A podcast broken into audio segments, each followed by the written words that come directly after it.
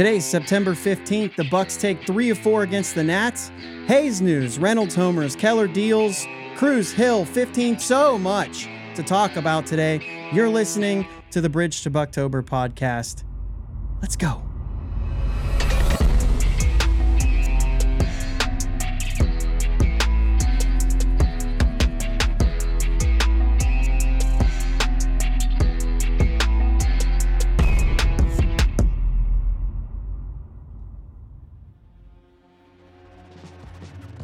Yins guys, thank you for listening to the Bridge to Buctober podcast where we talk all about them Pittsburgh Pirates and that.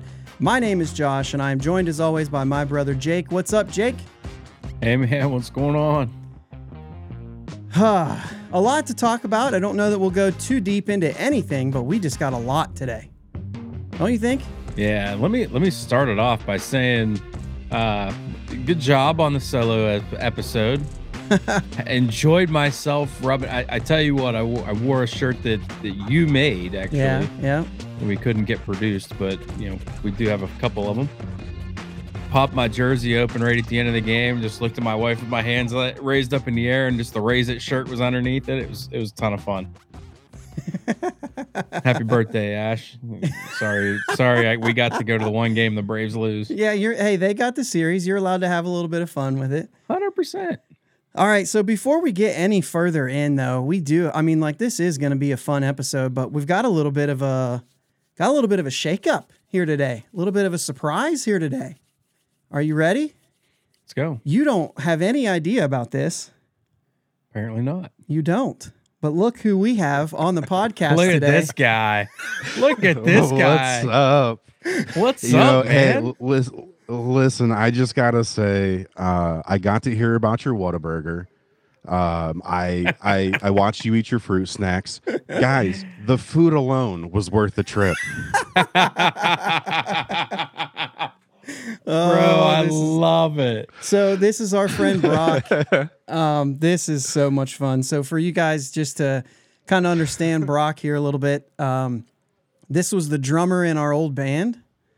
We used to play a lot of shows me. together, have some good times. Uh, He's got the kick drum head behind. I slept on your guys' floor. I do. Yeah. um, I sent a picture of it to Josh, and I told him I was like, "This is uh, it's the only thing uh, that I have hanging up in my house uh, from any of my old bands. Like I have a couple uh, sh- you know, old shirts uh, framed, but they're in a closet.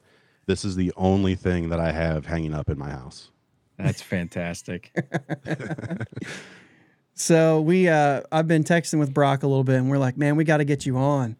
And then we were just kind of, we just kind of went with it for a while, and we were like, we got to just surprise Jake with this. He's gonna love it. Dude, it's great. I'm, I'm uh, as soon as he said it was going to be a surprise, I was like, "Oh yeah, this just makes it even better."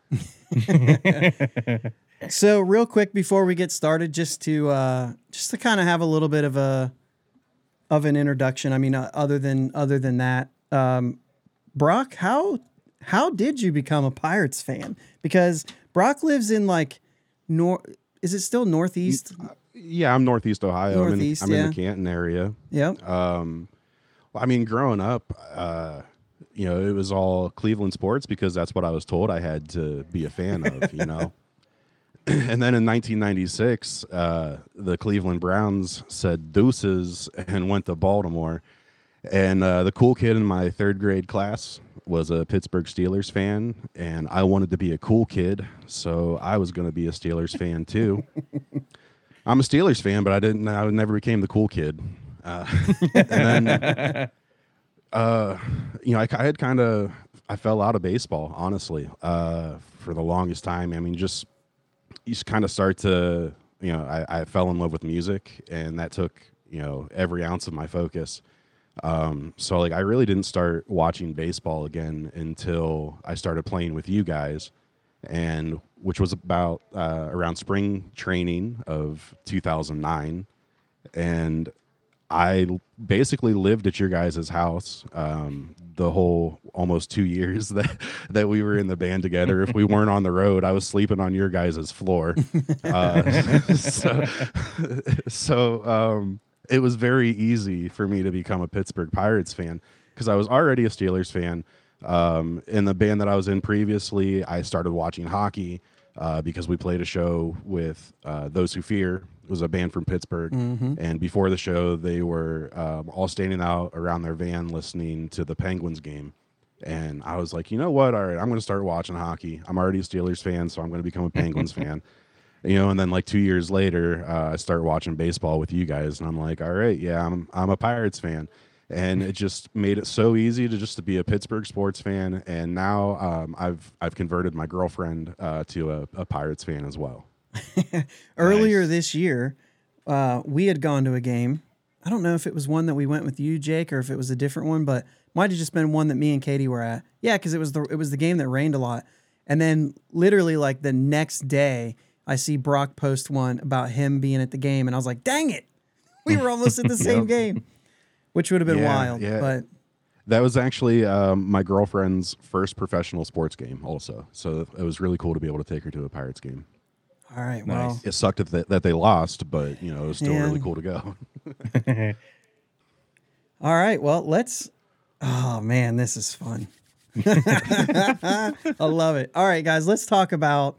Uh, well, let's start with some transactions a little bit, and then we'll get into the series uh, because Quinn Priester was called up. He was put on the taxi squad Tuesday, added to the active roster Wednesday. Cody Bolton optioned to AAA as a corresponding move on Wednesday.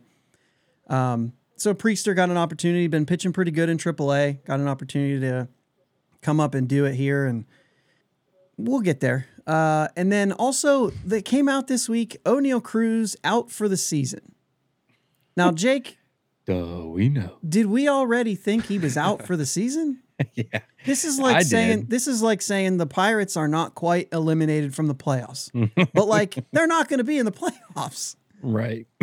right. I literally just had actually said that to somebody. I'm like, you know, our elimination number is only four. Like, we still got a chance. yeah nine if you count the wild card Nine. Okay. Still, you know, yeah. No, I mean, I guess, I guess I was expecting to be back in the beginning to mid August, like, like they said, the best case scenario was. But once he wasn't back in August, I'm like, or, you know, the beginning of August, I'm like, he just sit him down the rest of the year.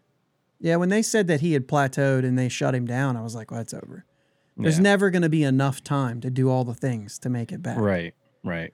but officially he's out and that's unfortunate It is.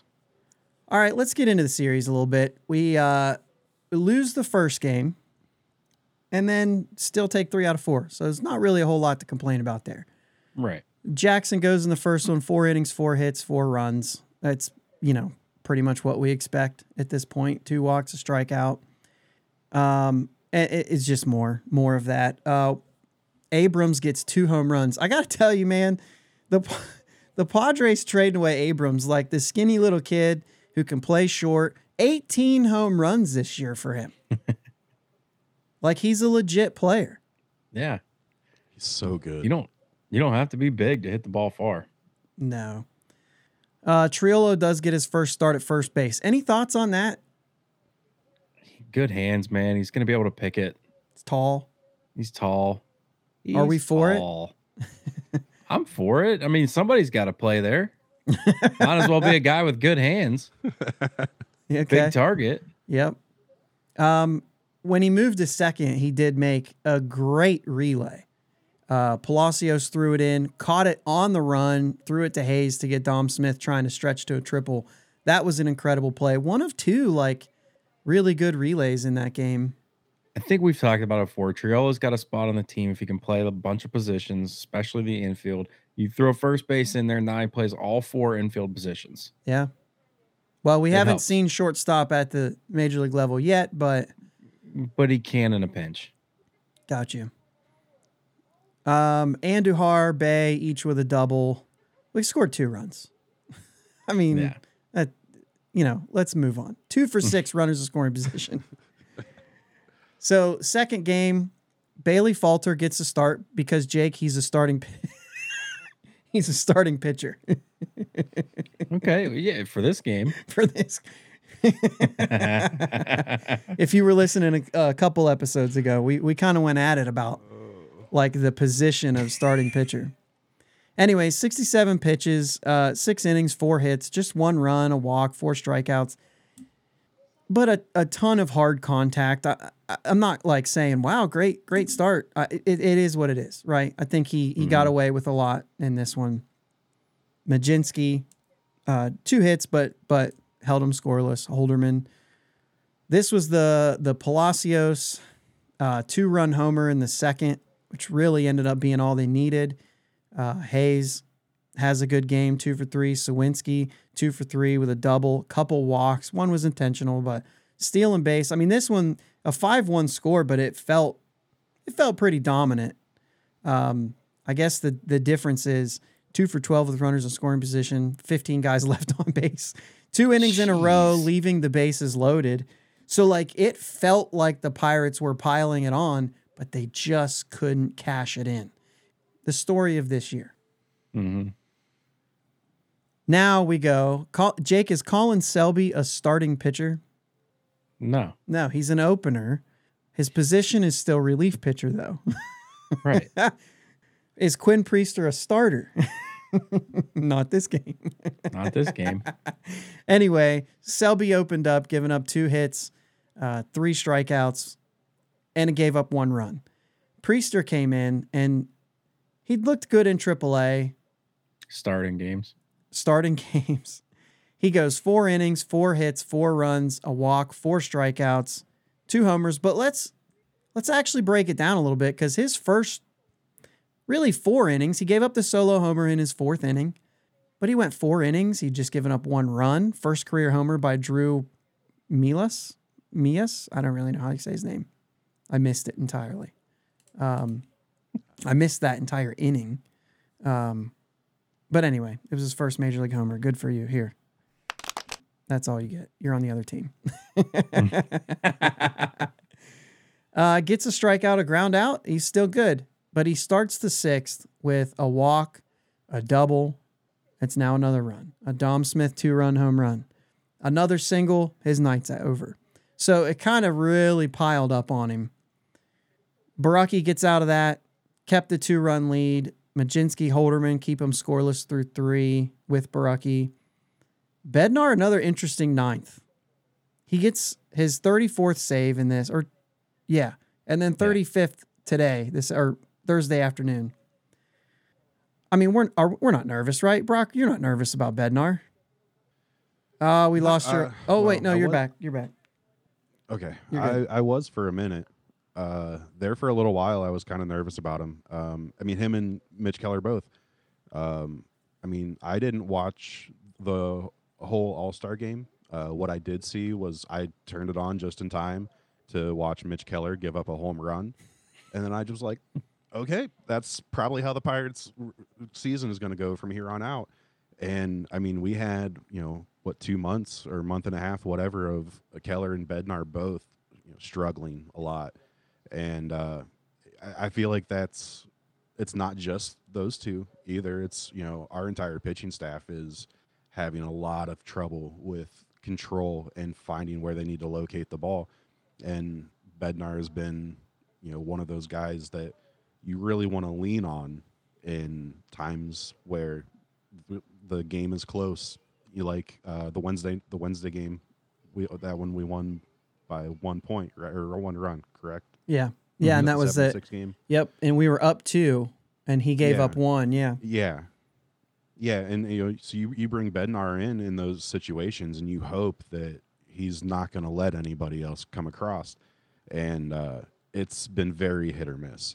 I'm not worried, but I hope that uh, these struggles that he's been having, s- especially since the All Star break, um, I hope that they don't continue into next year, because next year we're hoping to see an even bigger improvement in this team. And you know, Bednar is one of those guys that we have to lean on in order to get, you know, to a wild card spot. yeah. He starts off the inning with a walk, gives up a single to right field, and then there was a okay. So play at first was challenged. Oh, that's right. Yeah. Um, Keibert Ruiz singles, ground ball to first, and then so that scores Blankenhorn, who he walked. First and second, We get a force out uh, to second, not able to finish the double play there. I mean, it kind of brought him over. A little bit of like defensive um, mistakes here as well. It wasn't just all Bednar really, but For sure. then you get the walk to Vargas, and it's like bases loaded. We're it's a one run game. Like, what are you doing? and then he comes back. He gets C.J. Abrams to strike out and Lane Thomas to fly out to center to end the game. And but it did it just had that feeling. But then as soon as he, I mean, he got to three two to C.J. Abrams, I believe too. And uh, yeah, he got to three two. And it just felt like, what are you doing? And finally, he just was like, down the middle, here's my fastball. Hit it, you can name it. And he swung and missed. And it just felt like Bednar became Bednar again for just two hitters. but he had to load the bases first. And it was like, come on, bro. We got to do better. Yeah. We don't need those stressful situations. He's No. playing the bend not break game, and I don't like it. Yeah. Uh, I don't like when my Apple Watch goes off and tells me to breathe during a Pirates game. Now, come on. Bryan Reynolds, three for four in that game, two run homer off the very top of the foul pole. Hayes, one for four with a double. Palacios and Peguero, two for four with an RBI for each of them. Suwinski hit again. And basically, the Bucks spoiled Jackson Rutledge's major league debut. Three and two thirds, 10 hits, seven runs, a walk, and two strikeouts. So that's that. hey, hey, Jake, can I ask you a question? Sure. Uh, as a pitcher, a former pitcher, did uh, did you ever get hit in the dome piece uh, by your catcher whenever he was trying to throw to second? no, I did not. I ducked. Well, I mean, I guess you're you're also not that tall either, so it's Right. easier for It was easier to get it over my head. Yeah. That's funny. Jake says nobody was ever on first. I only gave up doubles. So, I'm you know, I gave up a lot of weak contact when I gave up contact, so there was a lot of singles yeah, that turned true. into double plays. oh, see, there's some confidence. So I actually, I will say this: I, I was in a game in Arizona when I was in college. First two guys reached, third guy hit into a triple play. And that was fun to be a part of. Ground ball to third, and they stepped on it and then turned a double play. There you go. I didn't really do anything but throw a changeup, but you know, my Yeah. defense picked me up. Yeah. So the Thursday afternoon, the story really was Mitch Keller hoping for a bounce back start there, and sheesh. Eight innings, two hits, no runs, one walk, seven strikeouts, and it really wasn't even the strikeout. Like a lot of early contact. The sweeper was filthy. Um, day game. Did either of you get a chance to actually watch the game live? It was working. Uh, so I, I had the game on my iPad while I was at work. Okay. Uh, but you know, I'm I'm in the kitchen kick, uh, kitchen kitchen cooking, so so it's a little it's a little hard to uh, Yeah. really pay attention to it. Uh, from what I did see, I thought Keller looked great, but um, was it Keller was looking good, or because we had Angel Hernandez behind the dish? Well, there was a lot of it, and I will say, Greg Brown must have been told not to talk about it, uh, because it was. I I mean, it was very early on. We were like, "Hey, this is a good time to remind everybody: Angel Hernandez is behind the plate. It's going to be ugly," and it was. But there was one point in like the fourth or fifth that there was a, a ball that was way off, and Greg Brown's like, he gets the call, and then he like there was a pause, and he says like, "Great frame job." and then Bob Walk goes, "There's been a lot of good frame jobs jobs here tonight," and I'm like, "Yeah, they they definitely told them not to talk smack about Angel Hernandez." Oh, man. Maybe we have a reason for that that we'll get into next, but the sweeper was really filthy though. It didn't get like it got some swings and misses, but I mean starting them at the hands and and over the middle, but like their their swings were so far off. But the real kind of deal was like he threw a lot of fastballs again. A lot of fastball cutter mix. It was a lot of it. And I just I remember watching saying like, man, that sweeper is really good. But when you look at it, it was just it was really just a lot of fastballs. And that was good to see. Um, I wanted him to go the ninth, but they even said afterwards that like the velo was down his last two innings. And so they 92 pitches. He could have went one more, but I think the the way to look at it was you got to beat this team. You got to finish this. It's a 2 nothing game.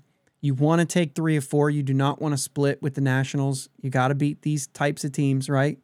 Mm-hmm. And so that became maybe the priority over you know trying to go an extra inning when his when his velocity is dropping. And what it means is Bednar went two straight days. So he's not available. You know what I'm saying? And I don't know I forget what the what they've been going with, but he's at least not available Friday night. But he could be available Saturday maybe, maybe not till Sunday, I don't really know. I don't remember how they've been doing it, but it is kind of a trade-off to put Bednar out there and Suwinski hit a home run and Jake, wouldn't you know it? First pitch swinging. Yeah, that's good. Let's do Let's that. Go. Cutter right down the middle. Suwinski jumps on it, and really was the was the final blow. I mean, it made it one nothing, but that's really all we needed. Rivas hit a home run later on, um, and two nothing was the final. But 25th home run for Suwinski, and he said after the game that he was ready for it, and and that's the biggest thing. And I feel like a mm-hmm. lot of mm-hmm. times he wants to see he wants to see it first, right? And he was able to jump on it and go get it. And I think that's huge for someone like it Suwinski. It is huge.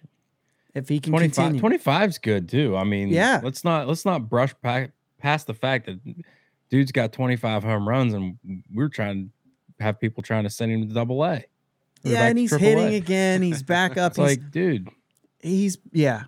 I, I saw some numbers there. I, I don't have them in front of me here, but it was like in his last 15 games, he's hitting like 320 or something like that. He's raking right now. So, I mean, like, it just seems like every night it's one or two hits.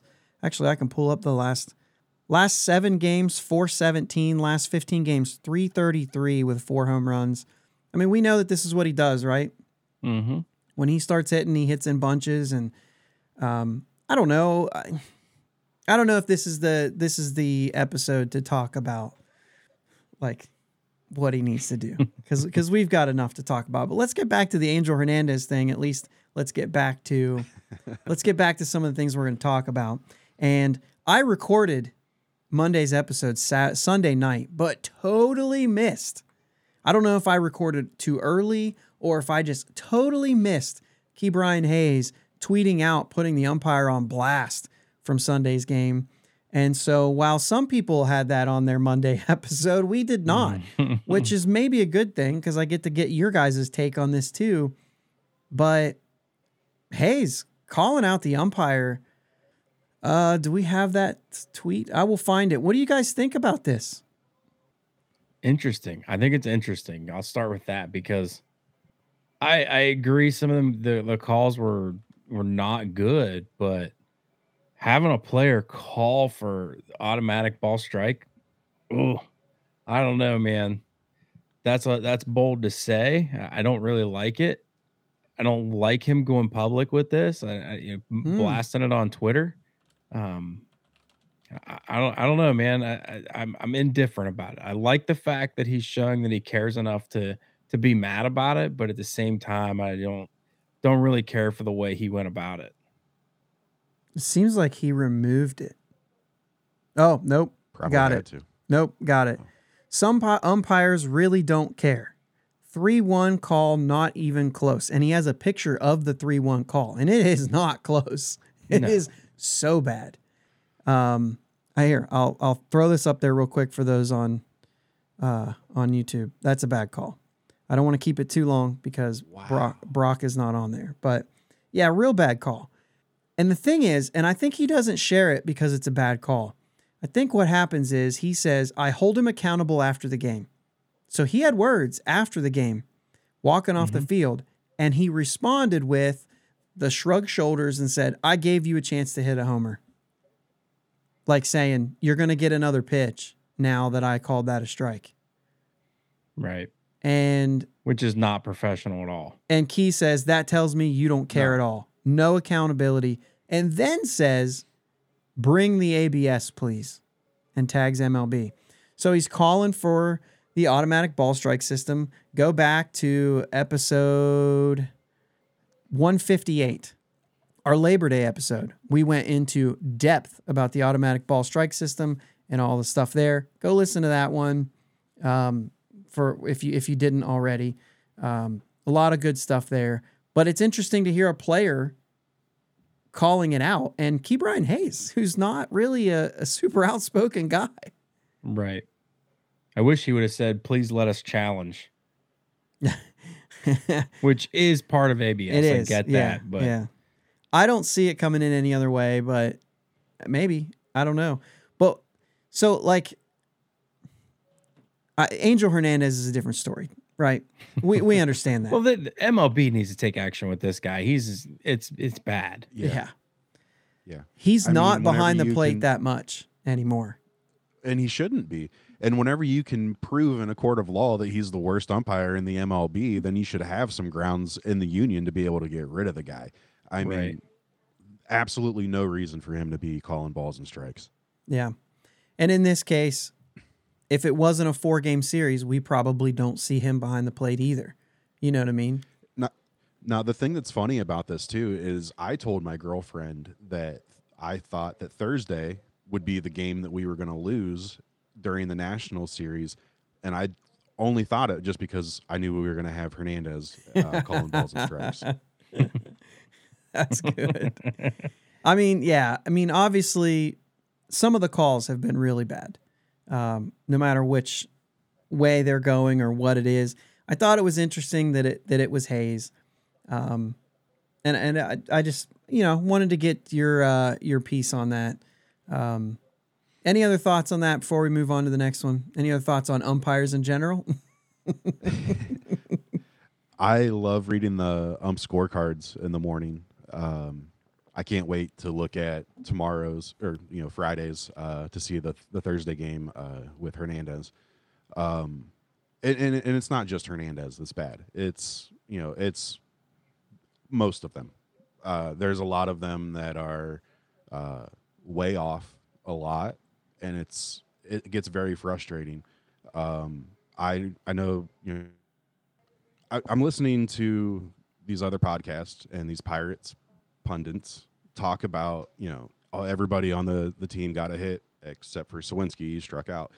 It's like okay, but if you look at a lot of the pitches, you know at least I don't go as as deep as what you guys do as far as like I mean I just recently started looking at the ump scorecards, but you know there was a game specifically that I remember and I wish I could remember who they were playing. I want to say it might have been the Twin series, but uh, two outs. Uh, there's runners. I'm pretty sure on first and second, full count, and the pitch is high outside, and Swinsky gets called for a strike three. mm-hmm. And then the very next inning, uh, no outs. Rivas is up to bat, full count, pitch in the exact same spot, ball four. So it's like, do you really get mad at these guys for not swinging at pitches that me, even me as a not professional baseball player, is probably going to let go past me? Like I'm looking at that ball as yeah that that looks like ball four. I'm going to take the walk. I'm not going to reach out and try to hit it out out of my zone. So I don't get upset whenever I'm, you know, I mean, I'm watching the box that we see on the TV, and I see where those, you know, those pitches are hitting, and it's like you got them coming in the same spot, and you're calling it different for different batters. So I don't get mad at Swinsky or whoever else for striking out the way that they do sometimes. Now, if they're just standing there with the bat on their shoulder and it comes right down the middle, okay, yeah, I'm going to get a little upset Yeah. with you then. But those outside pitches and those, I mean, that that one, uh, it was like right after Ke'Bryan Hayes came back. Um, ba- you know, same situation. It's in the ninth inning. There's runners on three two. The ball is high, and he gets called a strike three, and just turns around and walks off. And it's like can't do anything about it. You know, he called a strike three at my shoulders. Mm-hmm. know, how do you get mad at these players for not swinging at stupid pitches? And that's interesting that you, because a lot of times when we talk about the box that's on TV and we say, well, that's not necessarily accurate, but like you're comparing two different pitches using the box as a guide, saying they're in the same spot. One's a strike, one's a ball.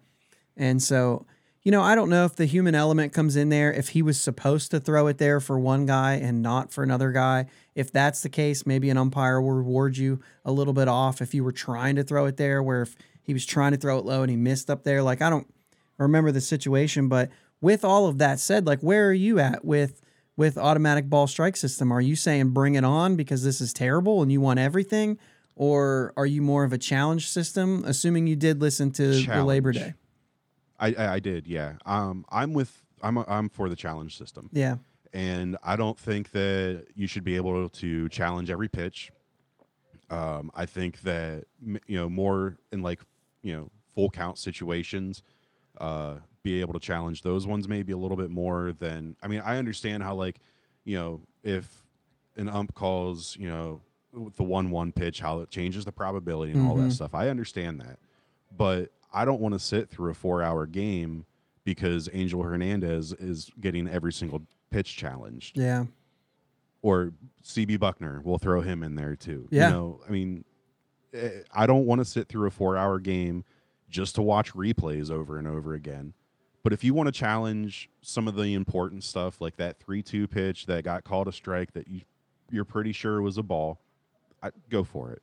But I don't want to lose that, completely lose that human element Sure. um, you know, but I will also sit here and tell you, I agree with everybody that you know that pitch that Bednar threw to Contreras that was way outside was not a strike, Yeah. and that should not have won a, won the game against the Brewers. Um, I am not, you know, too vain to to admit that. Like, Yeah, and in that case, it was I- going both ways. it. So it was kind of like, well, yeah. I mean, we got them. At least we get the calls too. Yeah, and I mean after that game was over, because I was watching that one at at work also, and uh, the guy that I was working with was like, "Oh, that was not a strike." And you know, he's a Guardians fan. He's like, "That's not a strike." I'm like, "I agree, but I mean, I'll take the win right now." Yeah. that's right. Okay, so that's good. That's good. Um, good on you, Key. Hopefully, you don't get fined for that. but I was I was saying that to say like, is that why Greg Brown wouldn't say anything? like, well, we don't need the Pirates just complaining all the time. I also thought, I also said early on like. Mitch Keller. So Mitch Keller got in trouble against the Braves because of his get me over pitches, and they were just attacking them, right? And Washington was swinging early a lot, a lot of one or two pitch at bats. And I, you know, I at first I thought, well, they're they're swinging early because they don't want Angel Hernandez to to call me out. So I got to swing whenever. And I thought the same thing for Suwinski. And I and I said at the beginning of the game, you watch today. Hitters all day will swing early because they know they can't get to two strikes. And and that's exactly what happened. However, it could have been the Nationals also saying, "Hey, the Braves jumped on him on early pitches, so let's jump on him." And I mean, Mitch Keller came back and threw effective first pitches. And so I thought that that, you know, was a big part of his game, but also just to say like I think that Angel Hernandez played a little bit of a part in the in the approach of both teams today because they were they were swinging early and often for both teams. And Josiah Gray was good too. Kudos to Keller though too, because I mean, you get roughed up in a game and they're attacking you early. You take note. Okay, probably just shouldn't just groove a fastball first pitch. Let's start, you know, making quality pitches from pitch one of an Mhm. at bat. Yep. Should be something Yeah, I mean, you they should were- they were already be practicing, but Yeah. the, the, the Nats were swinging early the whole entire series too, because I mean, th- th- I think it was Wednesday's game. Uh, they brought up the stats because so I I don't have MLB TV, so I find different ways to stream the game uh, that are allegedly uh, illegal. um, so the one stream that I was able to find for the Wednesday game was the Nationals broadcast and uh, they brought up the stats for uh, Abrams swinging at the fir- uh, for the first pitch, and I can't remember what it was, but it was like three something. and it, they, you know they even said it's not, it doesn't work out for him every time, but he almost always makes contact with that first pitch. Yeah. I was trying to look back at maybe some of the pitch counts. I mean, Falter six innings only threw 67 pitches, so that, you know what I mean, that's a another indication of a lot of small count. Jackson's 63 Well, pitches his and first inning wasn't his first inning like five pitches for Falter. Uh, I got it right here. Uh, first pitch swinging for Abrams. Lane Thomas swung at the second pitch, and five pitches to Keibert Ruiz. So, Eight. pretty- yeah, eight pitches. Eight. so Very low. yeah, I mean, it, it does. I mean, that's a good point. They they probably were swinging early, uh, the whole series. yeah, they were. So They even were especially maybe for everybody. Keller then to be keying in on that, then hey, I can't go out there and do the same thing I just did. They're going to be swinging. Mm-hmm.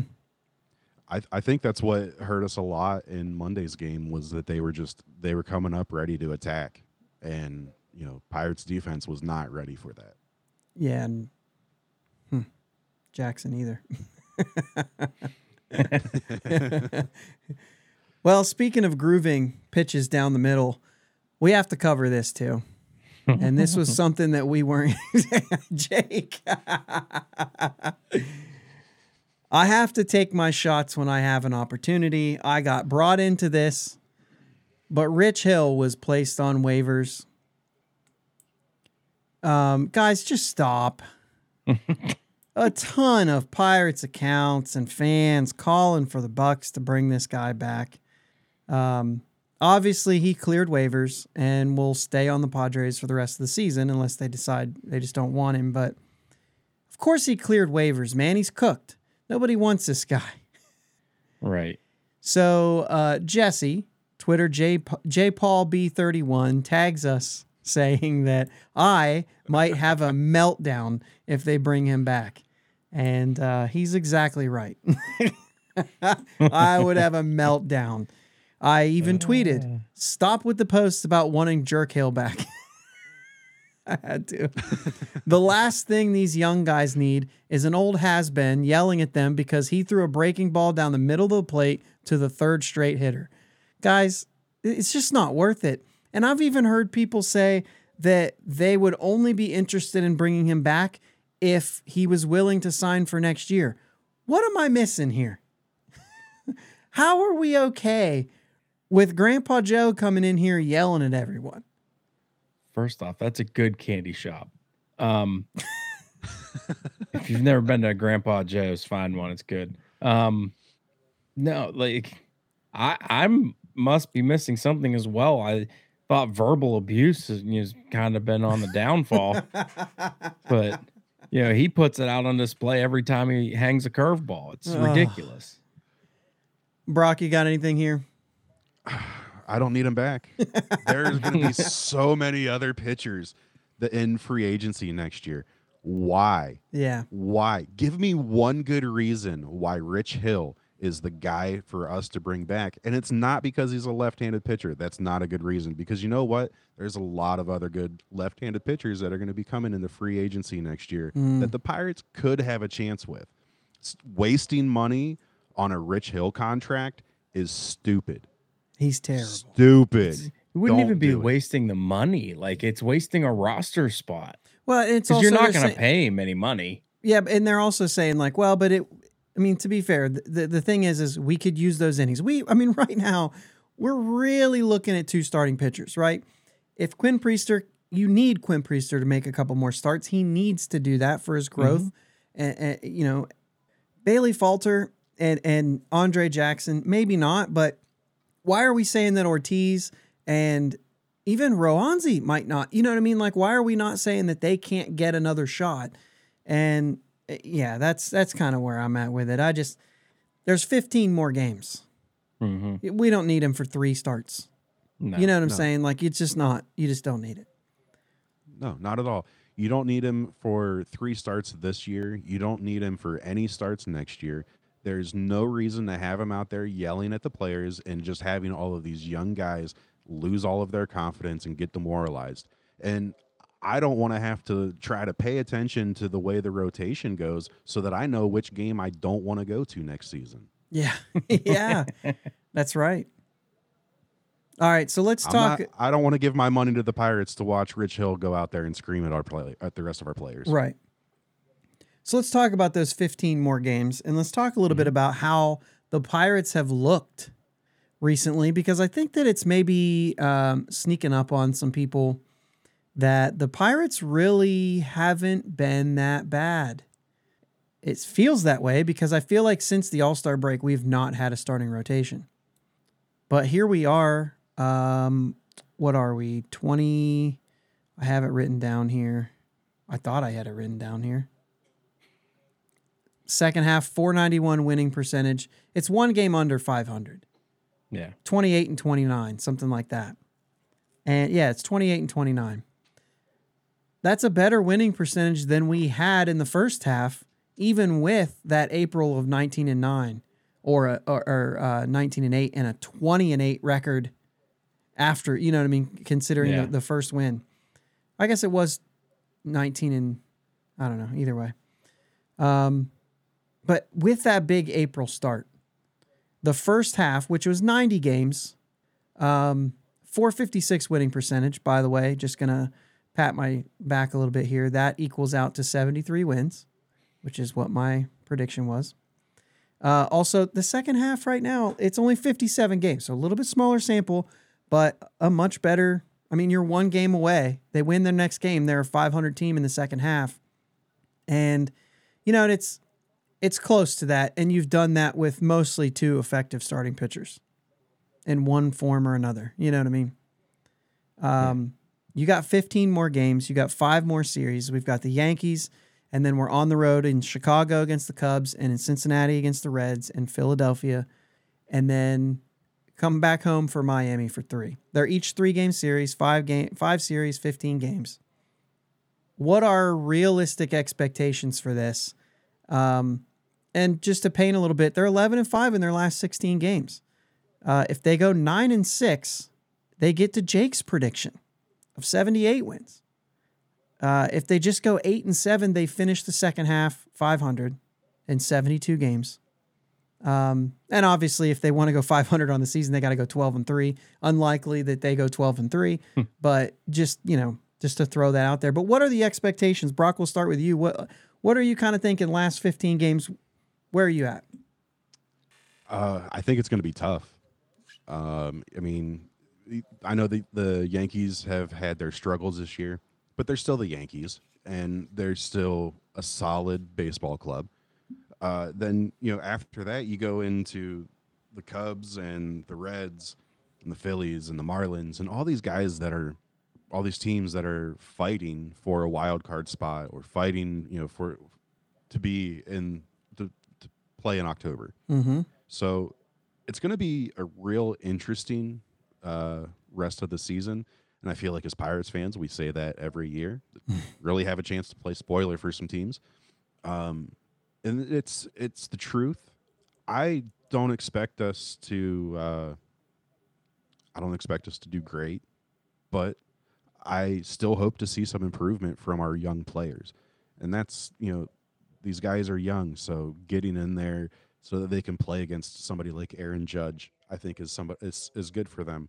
Getting to see how you know some of these major league ball play uh, ball players uh, carry themselves and how they uh, how they are at the plate and you know on the mound, I think it's going to be really good for uh, for our young guys. I'm excited for the rest of the season. I don't want it to be over. Yeah, that's a good point. I mean, the Yankees right now sitting at even 500 coming into this. So, yeah, I mean, obviously not not a great season for the Yankees, but you know, even 500, that's better than we are right now. So, but then you go and every other team, I mean, the Phillies and the Cubs are they have a wild card spot and Cincinnati is in a three-way tie for the third wild card spot and Miami's only a half game out of that. So, you are facing after the Yankees series this weekend, you're on the road for three series against teams that are fighting for a postseason spot. And I mean, you can play spoiler a lot, but also, I mean, you you have a chance. I mean, the Cubs are not even they're not in it all the way. They're they're only two and a half games up on their spot, and that three way tie is their who their two and a half spots. So they've got three teams that have the ability to jump over them, not just one team, and then you know I mean some other teams behind there. So I mean they've got they've got their work cut out for them. They've got to play well, and they're only five and five in their last ten. They've lost two straight. So and they go and they play Arizona this weekend, who's one of the teams that are in that three way tie. I mean, it's it's tough for all these teams right. I think Philadelphia is in a good spot. I think they're on their way to the postseason. They're four games up right now, but they haven't been playing well. But that's not really fair. They just they just lost the series to the Braves, which right now is you know that's anyone.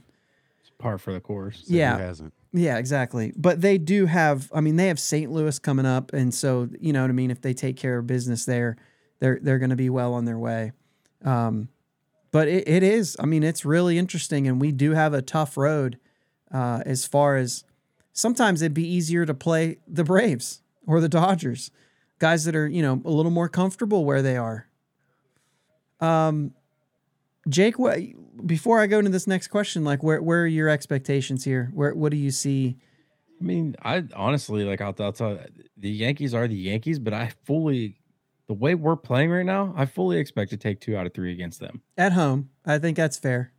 You know, I, I'm I'm No I Keller like though. we're no Keller, and we got to face Cole, and that, that'll probably be the game we lose. but, But, that's that's, fine. That's the That's tough fine. piece I'll- of it, right? Because you have Oviedo going. Yeah. Right, right. No, eh, let me just, eh, dude's a horse, right? Jeez, thunder thighs. Anyway, dude, he's a big dude, man. He's got so much potential just in his body size, his body type. Like, come on, we got him. This kid. Anyway, I I expect to be able to take two out of three against the Yankees at home. then from there, you know, not expectation here, but my hope is we can just get the Cubs out of the playoffs completely. Huh. Like that'd be fun, If Arizona does some work this weekend, we'd be in a good spot to do something like that. right? And uh, at the same time, you know, Cincinnati. I kind of want them to make the playoffs because, and, and I know they've already extended him anyway, but just keep that manager there. He stinks. He's terrible, and you know sometimes it just makes me smile that that they have a terrible. I'm just kidding, but but no, I mean I I, I think it's fair to say we're you know seven seven wins down the stretch. That's you know take two from the Yankees and get two from someone else, and get one in each series, each of the other three series. Yeah. I think that's pretty fair. So the next question would be let's say they do go on a little bit of a run. They get all the way up to 78 wins as you as you predicted, Jake. Um, and I know that prediction included O'Neill Cruz, but um, do we necessarily want them to?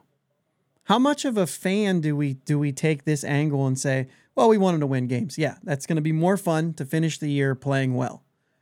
Is there any of you, and I'm going to go two different directions with this, because you want those players to taste beating good teams and you want them to say, well, this might help them go to the next spot. The problem is, is if it if it involves Andujar and I don't want to Palacios, I feel like could have a spot on this team, and I don't want to go into what we project necessarily. We're going to have some more episodes about that, but if it ends up being like Andujar or Bailey Falter has a really great game or Andre Jackson, and then you know what I mean, like some of these guys, uh, ends up hitting a big three run homer that wins us a game or something like that. If it's those guys that are winning those games, does that actually do more damage with the front office saying like, no, I'd like to see more from Andujar? Because I know we wouldn't. Greg Brown would. Oh, Jake, you're pausing a little bit. You don't mind Andujar. You really don't. I don't. I really don't. And I'm not. I'm not jumping on an Andujar bandwagon by any stretch of the imagination. But I can't help but think the dude was. He was a stud his first year. It's so long ago. It, it was. It was so long ago, but he's not that old either. Yeah. I just. I just think He- there's. he provides- He has. he, has a chance uh, uh, to to get back to that. okay, And but I'm here's not, the thing. I'm not throwing him in the garbage can yet, but I'm also not giving him a spot yet. But here's the thing: Do you want him or do you want McCutcheon? Because that's all he really offers. Yeah, and that's fair. And in that point, that that uh to that point, yeah, I'd rather have McCutcheon. Right. Yeah, hundred percent. The other piece is let's say Bailey Falter deals. Let's say Andre Jackson has a great game and throws eight shutout innings one of these games. What if they say, you know what, Bailey Falter's really looked good since he came over to the Pirates? Hey, Brock, I know you said there's a bunch of free agent lefties out there, but I think we're going to ride with Falter now. We're not going to go spend that money. We're going to ride with Bailey Falter now because we actually won some games at the end. Does that do more damage than it does help some of the young guys when they win? I mean, it definitely could. I hope that that's not the case. I hope that, uh, you know, I hope that they've seen enough throughout the, you know, how long these guys have been there, uh, with you know like Rivas and Bailey Falter. Bailey Falter, I'm kind of hit or, hit or miss on him. You know, sometimes he has a really solid outing, and then other times I'm like, he's not a starter. He should be a, relief guy let him come in as you know somebody that only sees uh, the lineup once, you know, Mhm. later on in the game, and then you know bring in in Bednar to finish it out or something. I see him some most of the time more as a as a relief pitcher, which you know with the opener he kind of has been. Uh, so I'm not I'm not too uh, worried about us keeping Falter. It's more just keeping Falter in a starting position. That's it. Yeah. Uh, with Rivas, I, I think that um, he's a solid enough player, but he's not somebody that I want to see on the field for us next year. Um, I want somebody that can stretch out a little bit more and get those balls that uh, are going over Rivas's head. Maybe somebody else has a better chance a at. short joke. Is this turning into a short joke? I would, I would Is he never short? make fun of short people. He's uh, like, uh, we look. My my girlfriend. Uh, a lot of times, whenever we're watching the games, she'll ask me how tall somebody is. So we look it up. And I want to say Rivas was like five seven, five eight. Uh, five ten is listed. Of course, those are. I mean, Okay, Nick Gonzalez is also listed at five nine, and he's not five nine. but but yeah, I didn't realize that. I I guess I didn't, I didn't really think about it, but yeah. yeah, that's So, I interesting. mean, it's like you kind of have you know somebody like Triolo, who I'm not. I'm not saying let's put Triolo at first base Yeah. consistently, but what I am saying is that you have somebody like Triolo, who is good on the corner and can stretch out a little bit more for some of those balls than what somebody like Alfonso Rivas can. And you know that's that's not me throwing shade at Rivas. It's just I would prefer to see somebody else in that position. yeah, and and I Yeah, think I think I think our front office is smart enough to to not do that. There I think go. this is a new regime. It's a it's not the same guys that, that did reward. They're going to look at the whole body work. They're not going to look at, oh, yeah, Yeah. he had a nice start at the end of the year. Like, okay, then let him figure it, the rest of it out later I- with somebody else. I think my pause with that is that he did this with Anthony Alford. He did this just this year with Miguel Andujar. He saw just enough to say, let's keep him around. You know what I mean? And yeah, and but he was also quick to pull the trigger to send him to AAA. yeah, and- and well, cut yeah, he ended up, yeah, he ended up, he ended up down. Um, but we've we've just seen it. Now the question is, is whether or not he sees next year as a like let's win year, or is this another? We've this was the fourth year. This was the there's four years in a rebuild. Next year should not be that. And we're going to talk about that in, in other episodes uh, upcoming. I don't want to go uh, too far with with the time here, but I mean, it is interesting to kind of think about that, and maybe that's just like the the pessimistic part of being a Pirates fan and saying that you you don't want to see these guys back. You want to see them going out and getting starting pitchers. Uh, and by the way, Bailey Falter, I think, is a good depth piece. If you you're he's probably going to pitch. There's going to be injuries. There I just don't want to ride with him saying like we're going to give him a shot. I think it needs to be he doesn't really have a shot, but he will be there for depth. And I think that's the big thing. He's going to start in AAA. I don't know where his options are, but assuming he has an option to go to AAA, That's where I see Bailey falter. I wouldn't completely give up on him either. Um, Rivas, on the other hand, Andujar. I mean, like I said, there's other guys that I'm willing to say like we need the roster spots. Bailey Falter, on the other hand, is a guy who I just don't want to go into spring training with him even competing for a spot.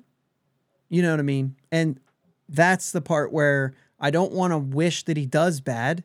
I want him to do good. I want Peguero and Hayes and Reynolds and Suwinski to get a taste of winning. I just really hope that it's not like, hey, we saw what this team can do at the end of the year. Let's add Cruz to it and let's roll.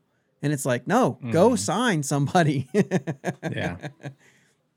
Push this team I mean, over the edge, if you just not keep, ride it. Right. I mean, if you keep Falter, you're still only looking at, you know, three starting pitchers. So you still have to go out and sign some other people because, you know, you can't guarantee uh you you can't hold a spot open for Paul Skenes because you don't know what he's going to be like next year in the minors. You don't know if he's going to get hurt you don't like we don't know the future. So you have to go into next season if you are trying to say that this team is going to compete for a wild card spot, this team is going to play in October, then you have to put together a rotation, which means you need five starting pitchers. Mm-hmm. If one of those guys is Quinn Priester, that's fine as long as he can figure his stuff out in the off yeah. season. And then but you still have you you've got to be able to fill that rotation. Yep. This whole opener and then a bulk guy thing you guys have you know you guys have talked about it a lot. I don't need to. I, I feel the same way that that Jake does um, for the most part on it. So I'm tired of seeing it. I don't want to see it next year. So give me a starting rotation, please. Give me five guys that can go out there and I don't have to be worried. You know, Mitch Keller can still be the guy that we're going to lean on. You know, Oviedo can still be you know, Oviedo. He can still do his thing. Hopefully, he gets a little bit more consistent uh, in the offseason, come, can come back next year, you know, able mm-hmm. to locate his spots better, more consistently. But give me five starting pitchers, please. That is the only thing I am asking. If you want to spend all of your money on starting pitchers next year and put Tr- Jared Triolo at first base and, you know, have. Uh, Connor Joe play first base and send him over to you know Triolo over to third so that no I, I I I don't I'm not really asking for it either Jake I see I'm just saying like if you're gonna if you're gonna sp- if you're gonna if you want if you're gonna spend the money spend it on pitching you know I agree yes please find us a uh, find That's us an everyday fair. first baseman but but the most of most of the money in this offseason has to go towards the pitching. Yeah, and that, and that's a question of how many guys are they really going to sign and you know what I mean? Do you go one pitcher, one first base? Do you go big on one of them or I will say the same thing. If you get two starters, then I'm kind of okay piecing together first base for a minute, you know what I mean? And then if we're in it, maybe we maybe there's somebody available, but I'd like to see him go after some guys too. And and we'll talk about that in the coming weeks. Um, we are getting. I mean, we're we're over our time, but that's fine. We can still roll here. With uh, this is a fun one. We got Brock on here, and uh, you know this has been a good time. Uh, Yankees coming to town. Roberto Clemente Day, kind of Roberto Clemente weekend at PNC Park. If you guys are thinking about going to a game, um, I know that we are talking about it. We're trying to get there for Saturday. I don't really know what it looks like yet, but um, but we'll see. I know that that me and my family are trying to get there this weekend. So I do have one more thing. I do have one more thing here. And I have to share my screen, which means Brock, you're gonna you're gonna go away because I didn't set up the screen. You're gonna still be here. Your audio will still be here, but for those watching on YouTube, uh, no, no, I, I know you will not be uh, seeing him. But I just have to. I have to, guys. For any, so we had Brock on the episode today. You guys have got to see this. This is from back in the day, a little video of us playing a show back with Brock.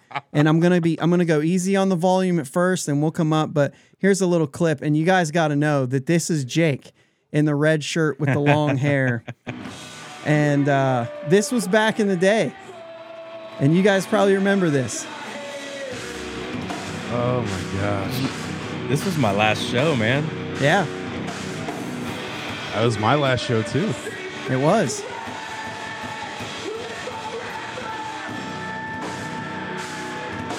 A little uh, little flashback there, guys.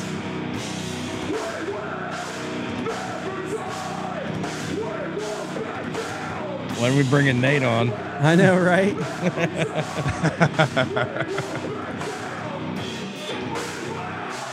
Jake with that long hair, though.